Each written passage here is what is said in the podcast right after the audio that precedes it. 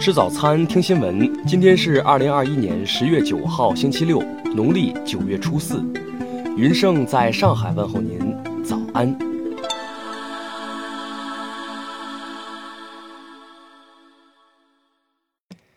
首先来关注头条消息。国庆期间，电影《长津湖》让我们重温了抗美援朝战争中志愿军英勇无畏、保家卫国的感人事迹。十月六号，两百多万粉丝的网络大 V 罗某平却在微博上发布侮辱抗美援朝冰雕连英雄烈士的言论。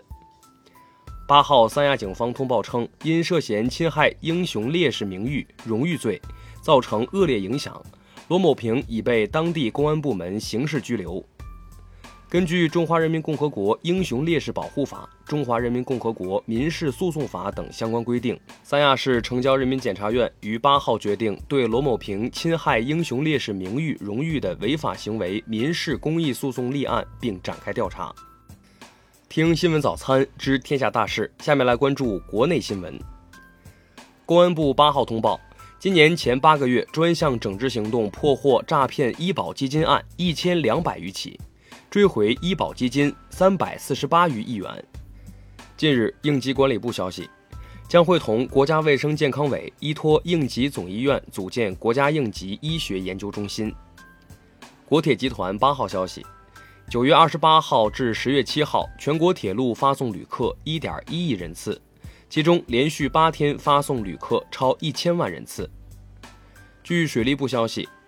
九月二十七号至十月五号，九天之内，黄河流域连续生成了三场洪水，黄河中下游河段面临长时间高水位、大流量考验。近日，市场监管总局组织开展了食品安全监督抽检，检出样品中食用农产品、糕点、蔬菜制品和肉制品四大类食品六批次样品不合格。今年第十七号台风狮子山的中心于八号下午五点位于海南岛东部近海，海南环岛高铁九号上午将全线停运。八号，河南省政府新闻办在新闻发布会上宣布，河南四百三十二家 A 级景区从十月十号开始到十一月十号将对全国游客免门票。香港特区政府教育局局长杨润雄八号表示。由二零二二二零二三学年起，特区政府会要求公营学校只可聘任已经通过香港基本法测试的新教师。下面来关注国际新闻。当地时间八号，阿富汗北部一清真寺八号发生爆炸，导致超一百人死亡。六号消息，法英渔业争端再起，法国欧洲事务部长伯恩警告英国，或将切断英属泽西岛的供电。据美国盖洛普咨询公司一项最新调查发现，美国民众对媒体的信任度接近历史最低点。对于美国媒体是否能够准确公正地报道新闻，美国人一如既往没有信心。当地时间七号晚，突尼斯首都一处车站附近发生旅客列车相撞事故，至少三十三人受伤。当地时间八号，日本东京的上野动物园公布了六月份出生的一对双胞胎大熊猫宝宝的姓名。雄性大熊猫被命名为小小，雌性大熊猫被命名为雷雷。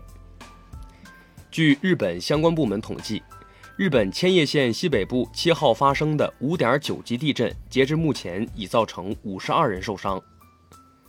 韩国政府十月七号宣布。十一月九号起，或将分阶段恢复日常生活，开启与新冠共存的防疫模式。根据英国医疗调查公司 Affinity 数据，美国等发达国家采购的新冠疫苗严重过剩，到二零二一年底将有超两亿剂新冠疫苗面临过期风险。下面来关注社会民生新闻。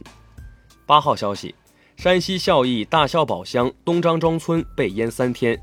积水最深时达到两米多，急需水泵、饮用水、食品等物资。八号南昌沙七抛尸案二审在江西省高级人民法院开庭审理，庭审已经结束，将择期宣判结果。七号晚，黑龙江省七台河市鹿山煤矿二井发生矿震，截至目前，井下四人被困，救援工作正在有序进行当中。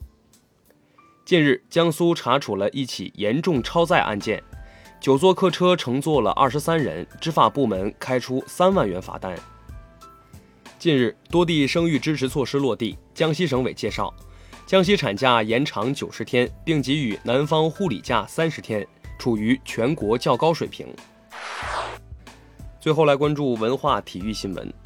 中国足协八号发布通知，宣布启动中国女足主帅选聘工作。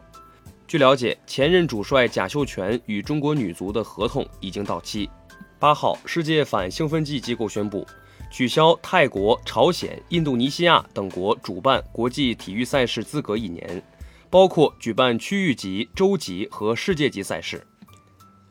六号消息，名古屋市长咬过的奥运金牌已经完成了更换，金牌更换费用已敲定由国际奥委会负担。八号消息。原本应该在今年十二月举办的世俱杯，由于日本放弃承办，还迟迟没有确定新的举办地，可能被推迟到二零二二年一月或者二月再举办。